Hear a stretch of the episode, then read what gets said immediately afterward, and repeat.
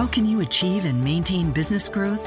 Harvard Business School Executive Education is now accepting applications for a new program, Driving Profitable Growth. Taking place in Boston from October 25th through the 28th, this program focuses on business expansion and organizational growth strategies that can lead your company into the future. Learn more about this three-day program for senior leaders by visiting hbs.me slash growth. That's hbs.me slash growth. You are Locked On Bucks, your daily podcast on the Milwaukee Bucks, part of the Locked On Podcast Network. Your team every day backs him down. Giannis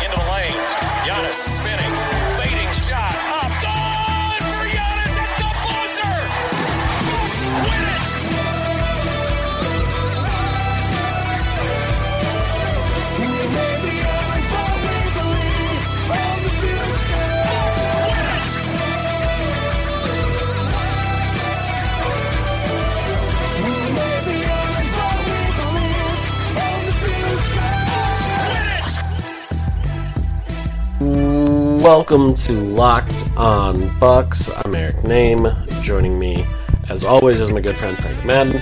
And bringing you today's episode is SeatGeek. Our friends at SeatGeek have a great promo code that you can use. It's LONBA. Again, LONBA. And that'll get you a $20 rebate on your first SeatGeek purchase. And uh, again, you can always use that promo code for your first time. And then if you don't, if you've already used it, whatever it may be, you can go to SeatGeek anyways because they always have great deals on tickets and they're the best place to go for that. So, Frank, it is uh, Saturday afternoon and we're hanging out talking Milwaukee Bucks.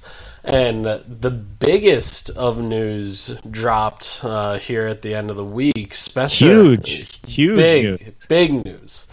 Um, Spencer Hawes will not be a member of the Milwaukee Bucks next season, and he will reportedly be stretched as well. Uh, so the Bucks decided to waive Spencer Hawes and then stretch him over the next three seasons. Uh, you are, I was going to say our resident cap nerd. You're just the internet's resident cap nerd. Um, so give me give me some details on that and kind of what that all means. Yeah, so I mean, I think we've um, our regular listeners will will know that we we've talked about the potential move that of of stretching Spencer Hawes pretty much all summer. That this was always sort of the safety valve move. Um, you know, we can we can be pretty certain that the Bucks tried to make other moves prior to this one. Uh, 831 was the deadline, as we alluded to last week, um, for stretching a player for the, who has one year left uh, on their contract and, and having being able to stretch it over multiple years. So, um, you know, again, stretching allows you to take the remaining uh, number on his on that, that you owe the guy.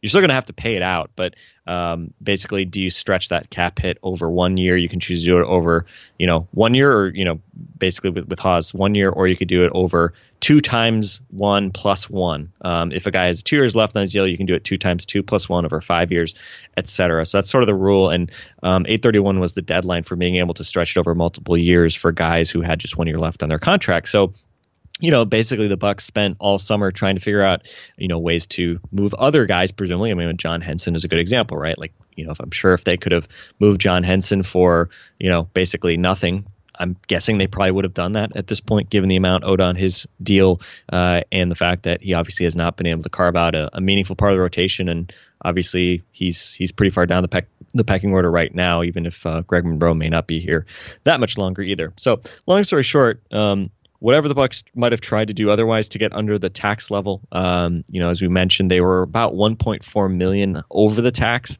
with the 15 guys on their roster coming into Thursday, uh, and by stretching Spencer Hawes, he's owed six million dollars this year.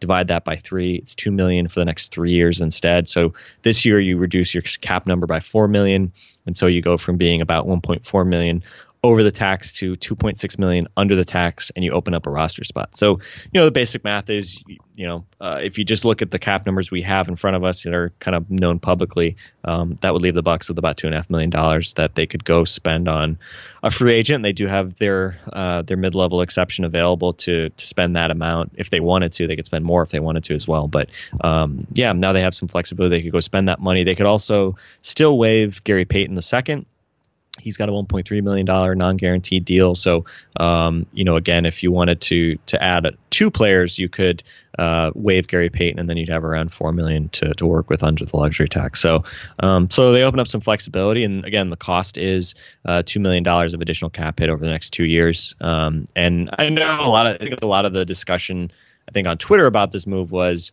you know, about sort of what led the Bucks to be in this predicament because obviously you you never want to have to stretch a guy to get under the tag, especially with a team like this, which is not competing for a championship right now. At least you'd obviously wish you more flexibility. Um, lots of jokes about Jon Horst referring to himself as a salary cap expert from his introductory press conference.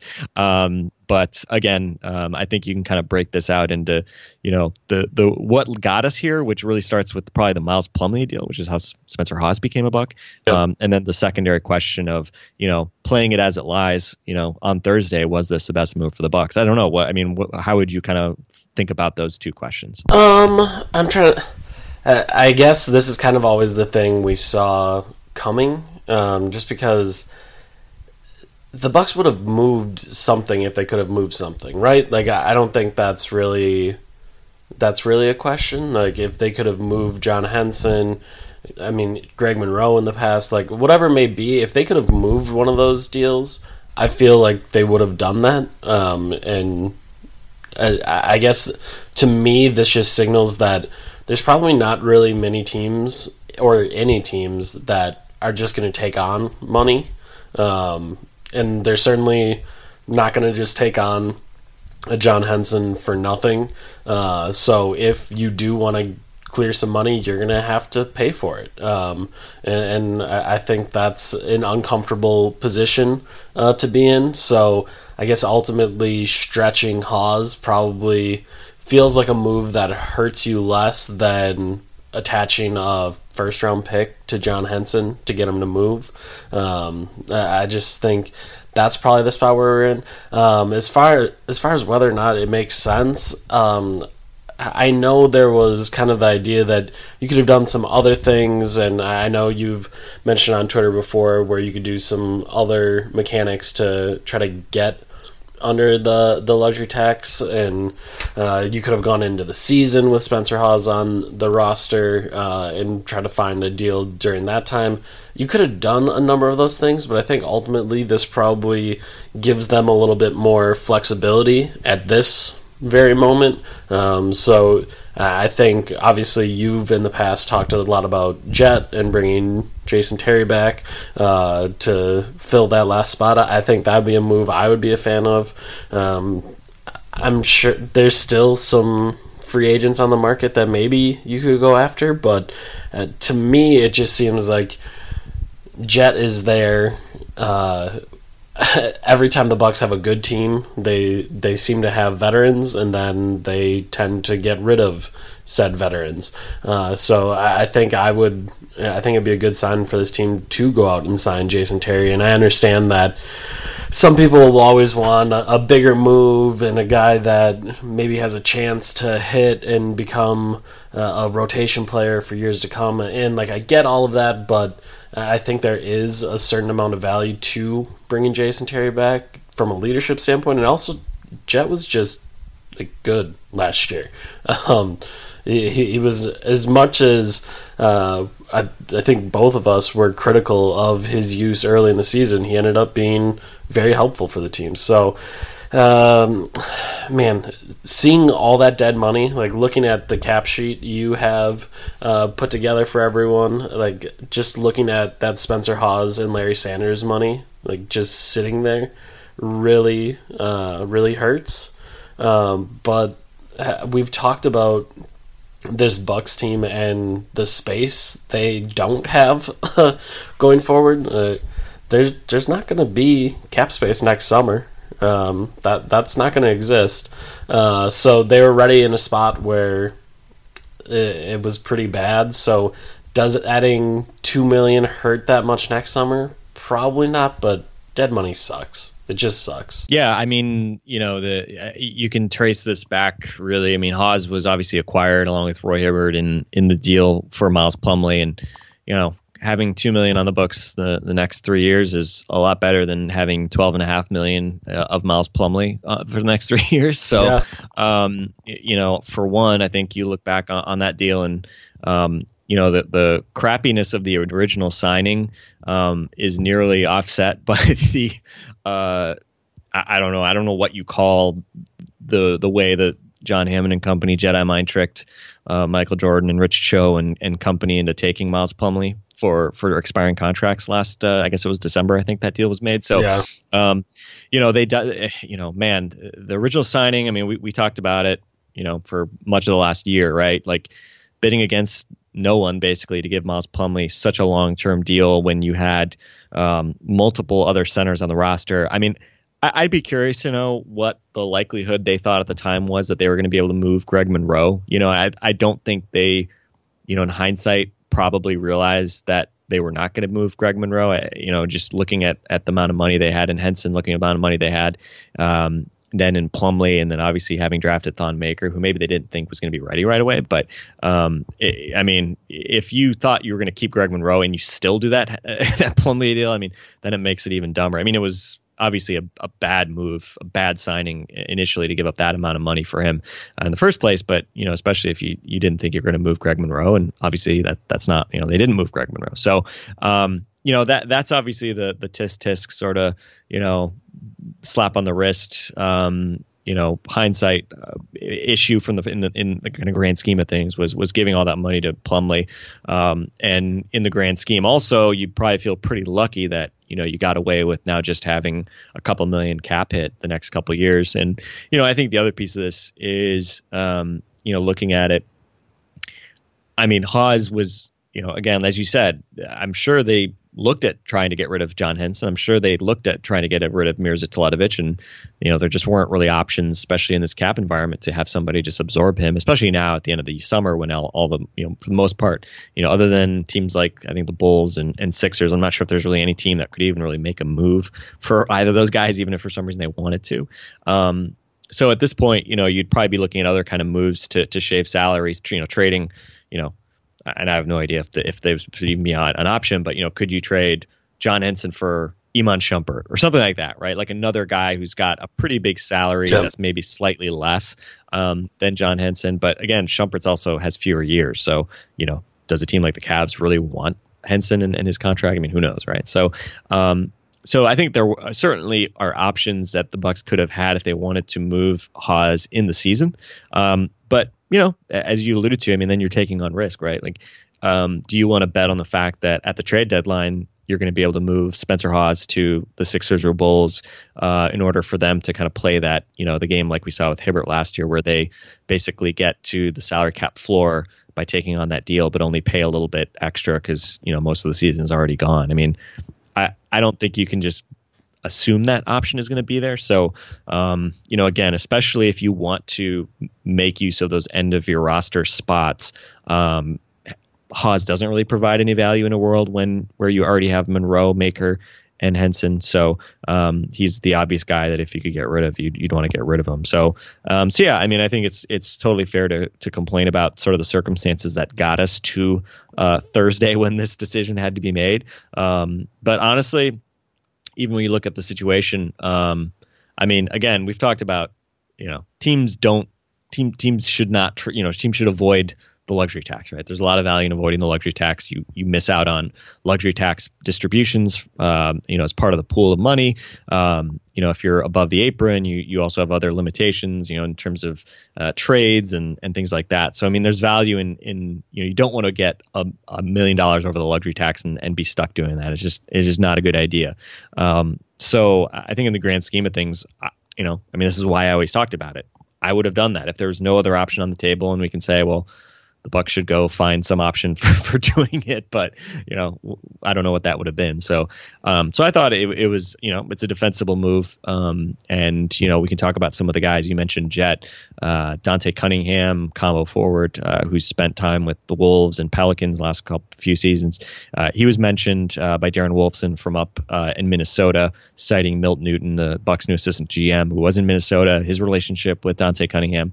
Um, you know, he's a guy who yeah, he's a legit NBA player. He can play, give you some rotation minutes, especially uh, with Jabari out. You know, compete with D.J. Wilson and Mirza for backup three, four minutes. Um, and then we obviously had that group of guys that came in last week for the free agent workout. So, um, you know, there's some guys out there that I think makes more sense, especially fit wise, than Spencer Hawes. Um, and again, it's not ideal, um, but you know, you look at 2018, 2019. You know, what does the extra two million dollars mean? As you said, I mean, 2018 right now, um, you know, again, and things can always happen, but uh, you're not really looking at having cap space next summer because you've got about 93 million in committed money, including your first round pick. I'm assuming you're around the 20th spot in the draft, and on top of that. Um, and I'm also including uh, Rashad Vaughn's team option, which maybe they don't pick up. We'll see. Uh, they got until the end of October to decide that.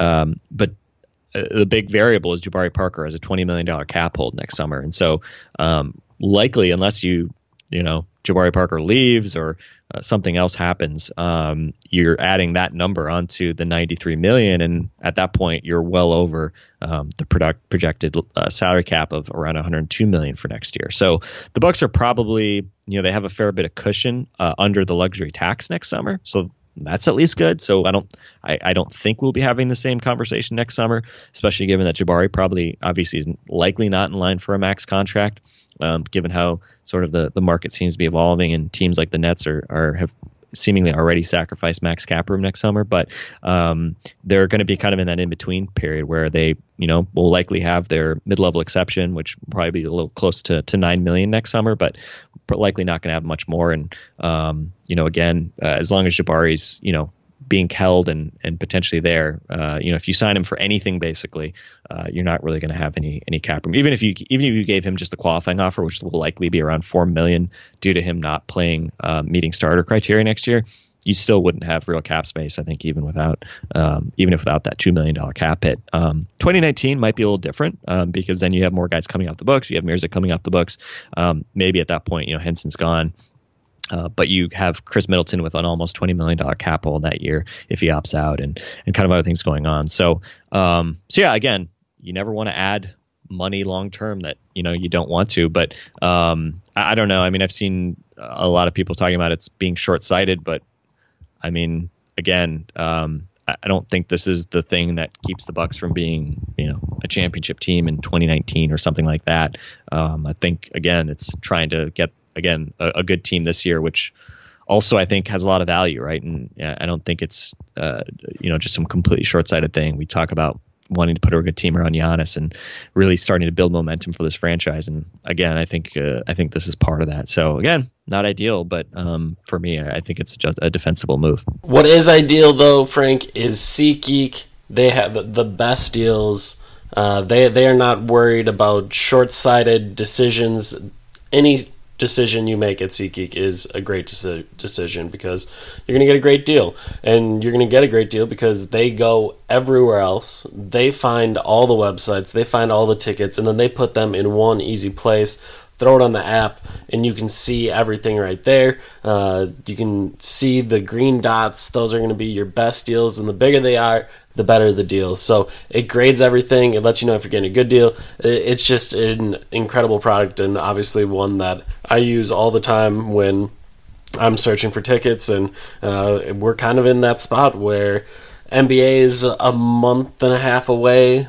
MLB playoffs are going are going to get started another month. NFL's starting next week, so there are a bunch of reasons to go to SeatGeek. And when you go to SeatGeek, you should use our promo code, and it's very easy to use. All you have to do is download the app, then go to the settings tab. Under the settings tab, go to enter a promo code. Enter a promo code LONBA. Again, that's L O NBA for Locked On NBA, and that'll get you a $20 rebate off your first SeatGeek purchase. So go and use that today. And like I said, if you've already used it, you can still get great deals at SeatGeek because they are going to find the best tickets and they're going to put them all in one simple place, and that is SeatGeek. And I think the question now, I mean, obviously releasing Hawes means that you have one roster spot, but I kind of view this as really more of a decision about what you're going to do with your last two spots because again, Gary Payton is non-guaranteed. Um, he's obviously a guy who you know you saw a little bit of last year. We saw him in summer league. Um, I think he's 24 going on 25, so he's obviously an older you know, he, he isn't that experienced from an NBA perspective, but he's an older prospect. Um, I think you've talked about maybe not being very sold on the idea of Gary Payton being a, a value add player for the Milwaukee Bucks or, or, really any NBA team, given just the lack of, you know, kind of typical point guard skills, lack of perimeter skills that that he has. Um, so I, I, think it's interesting to look at that. Um, and and kind of one other thing we I know we've talked about as well. Um, you know, before the Hawes move, um, you know, the, there was sort of this question: well, if the Bucks had given Tony Snell, you know, basically forty-seven thousand dollars less as a starting salary. They could have just dumped Gary Payton and, and been under the luxury tax.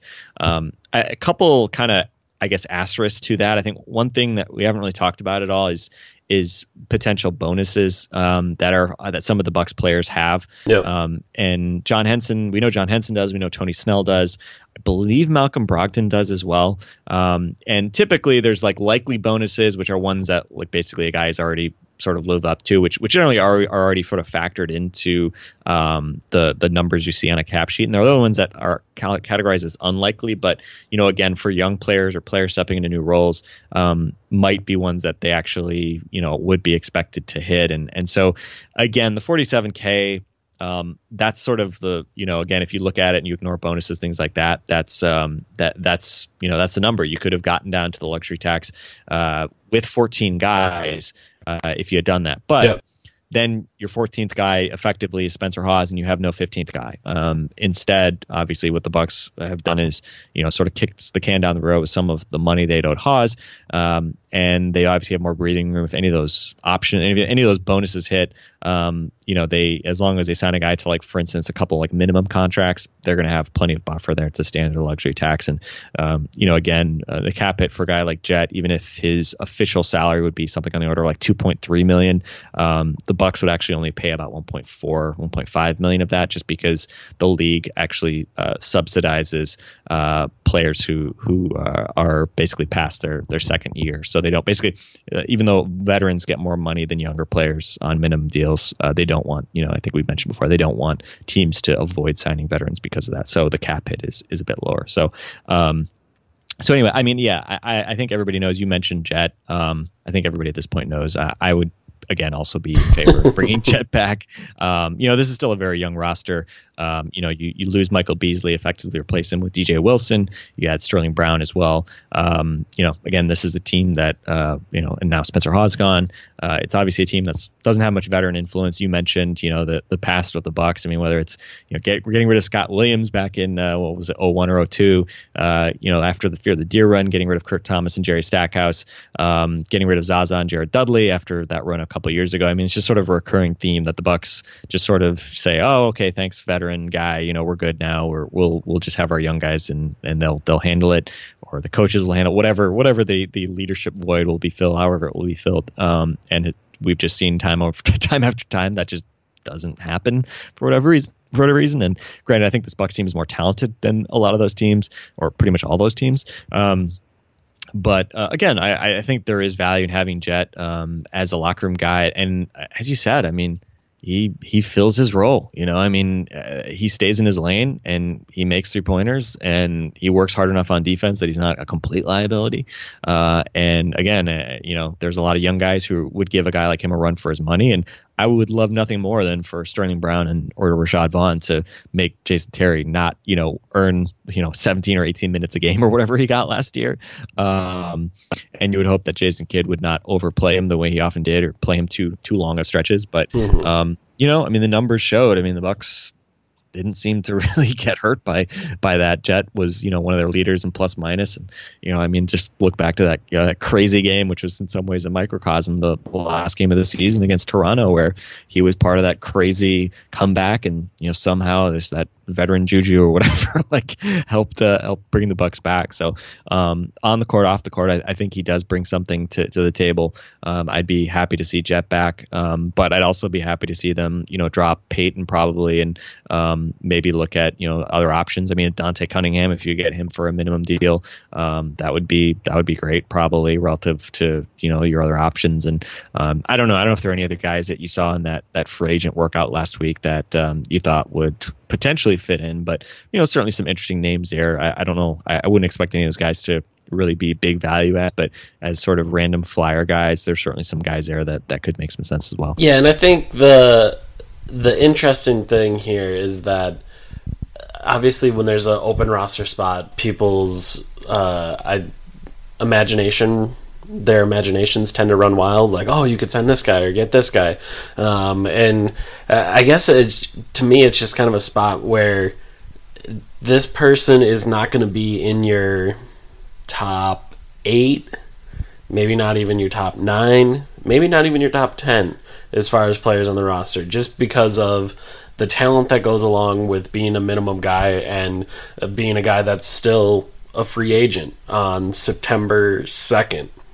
Like there, there's just going to be a certain level of play in those players, and I think what you're trying to get there is value in those roles. So how do you have value in a 10 to 15 spot on the roster? Well, I think one way is veteran leadership, a, a guy that understands things, a guy that can help lead the team, a guy that can uh, do something for your team without being on the floor. Um, so I, I, think that's a big reason why Jet is there. And then I also think it's important that that person isn't a problem. Like if you're in spots 11, 12, 13, 14, 15 on the roster, you also probably need to be okay with not playing a lot. And maybe you need to be okay with every five games getting a chance and, and that being the extent of it. So, again, that's why I think a guy like Jet just works. Like he, maybe he will play more than that. Um, and obviously Jason liked to use him quite a bit last year. Uh, so maybe he does play more than that, but he just fills those things and isn't going to be a problem and can actually contribute something without scoring a bunch of points, grabbing a bunch of rebounds, doing those things. So um, I, I, just think guys like that make a lot of sense. Uh, you mentioned the workout. Maybe there's someone on that on that list. I don't even know who I like most uh, out of all those guys. Maybe there's one of those guys that uh, you could get rid of and put there. Um, but yeah, like you mentioned, I'm I'm very much not sold on Glove Junior. Uh, I, I, just don't know if. It, he could he might be an NBA player, but I don't know if he's an NBA player for the Milwaukee Bucks, uh, just because of his fit and uh, the things he does well, cutting, being athletic, uh, and playing good defense. Well, I don't even know if he plays good defense. Having the potential to play good defense, let's say, uh, those things are nice, but ultimately overlap with some of the stuff Giannis does, and I just don't know if he'd ever be a good fit here. So. I don't know if they end up cutting him or if they just use this last roster spot to sign Jet or someone else. But um, if you do that, I, I, think if you do get Jet, I, I, think the big thing that you're pushing into the season is continuity and having a number of players around that were there last year. And uh, as you said in our last podcast, if that's the case, then things should go well the, everyone should understand the offense, everyone should understand the defense, and you should be able to flow well right at the start of the season uh, and be able to execute those things. So, uh, a, a, number of the excuses that you could use for a lot of teams won't be there. So, this team better be good uh, if if they bring back almost their entire roster from last year. Yeah, I mean, you look at it, and, and the only new faces would be your your two draft picks, basically, right? Um, which um, would be be pretty remarkable, and obviously the turnstile offseason approach has been pretty common in Milwaukee over the last decade. Um, it seems like you know there was always just like the one random guy who always stuck. Like Ersan never seemed to leave, uh, and and now it's John Henson never yeah. never seems to never seems to to leave. Um, but obviously, I think carrying over, and again, I mean, it's it's you know it's like it's that fine line between you, you don't want to just assume that the guys you have can forever carry you to you know the promised land, and and that is just a matter of putting it in cruise control. But um, by the same token, I mean there there was an interesting article. Ben Falk, who's a great follow on Twitter, um, used to work for the Sixers and I think Blazers, um, and uh, has, a, has a really good website. Um, check him out. I think it's Ben C Falk on uh, on Twitter. Um, has a website, Cleaning the Glass, um, which is great. Really great off season reading material. Um, you know the the it, it's just kind of tough with with these um, with these teams and, and the continuity and, and kind of decisions you make. And um, you know again I, I, think for the bucks it's just I, I just want to I'd like to see what this team is. I'd like to see them also take a chance on something if they can. You know I mean that's why we talked about Kyrie and you know why it was worth thinking about it right? Like you know I think you you mentioned right? Like every time Bucks. A lot of times, there's like a subset of people who, you know, every time people think about trying to move any of the Bucks assets, it's you know looking at the worst side of what could happen with the guys you'd be trading for. And it's like, well, you know, okay, but then if the Bucks just never do anything, then you got to be okay with what happens, right? Yep. Um, and uh, I, I think that's just a that, that's just because of the nature of of um, of of how you have to kind of view this stuff. And and um, Ben had a good article on the Oklahoma City Thunder and how they never spend money on outside free agents. They they don't. I mean, Patrick Patterson, their big offseason signing, they didn't spend any money on me. Yeah. he spent very little on him, and you know that was I think the I think that was actually the I want to say that was the most money the Thunder have spent on an outside free yeah. agent under the Presti in the Presti era, and obviously part of that as well they've drafted so well and they haven't had to, but you know, newsflash, that's that's kind of how you have to do this. And everybody worrying that you're not, you know, oh well, we're gonna have less cap space because of Spencer Hawes being signed. Well, guess what? Like you're not going to odds are find some you know that extra 2 million is probably not going to be the thing that that puts you over the top and it's hard to to find that value um, in, in, free agency the way we always have because it's just that's not where the market efficiency is. So um, so anyway, it's it's a kind of a, a, constant question, and I think we we always talk about people who you know again we you want cap flexibility. That's always something to strive for, but to think that it's something to strive for because then you're just going to go solve all your problems with a you know a big free agent signing I mean, uh, unfortunately, that's that's not really realistic for the Bucks next couple years anyway.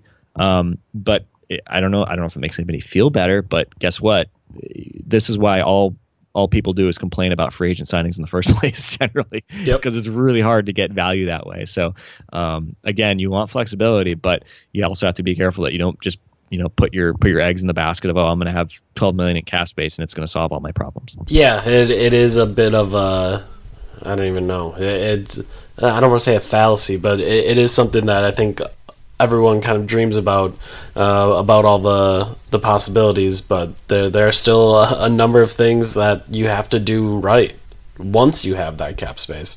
Um, so uh, just uh, I, I it's in, this move isn't all that interesting, um, but the conversation that you can kind of have off of it um, and kind of how we got to this point where Spencer Hawes needed to be stretched and uh, how that may affect the future. Like I think all of that can be a, a, little bit interesting, but this move isn't maybe all that exciting um, and something that that we saw coming. But um, I think that's going to be it for us for today sorry we kind of put it in a Saturday at a weird time, but hopefully uh, you'll be able to enjoy it on the weekend, long Labor Day weekend. Uh, everyone be safe out there, enjoy yourselves.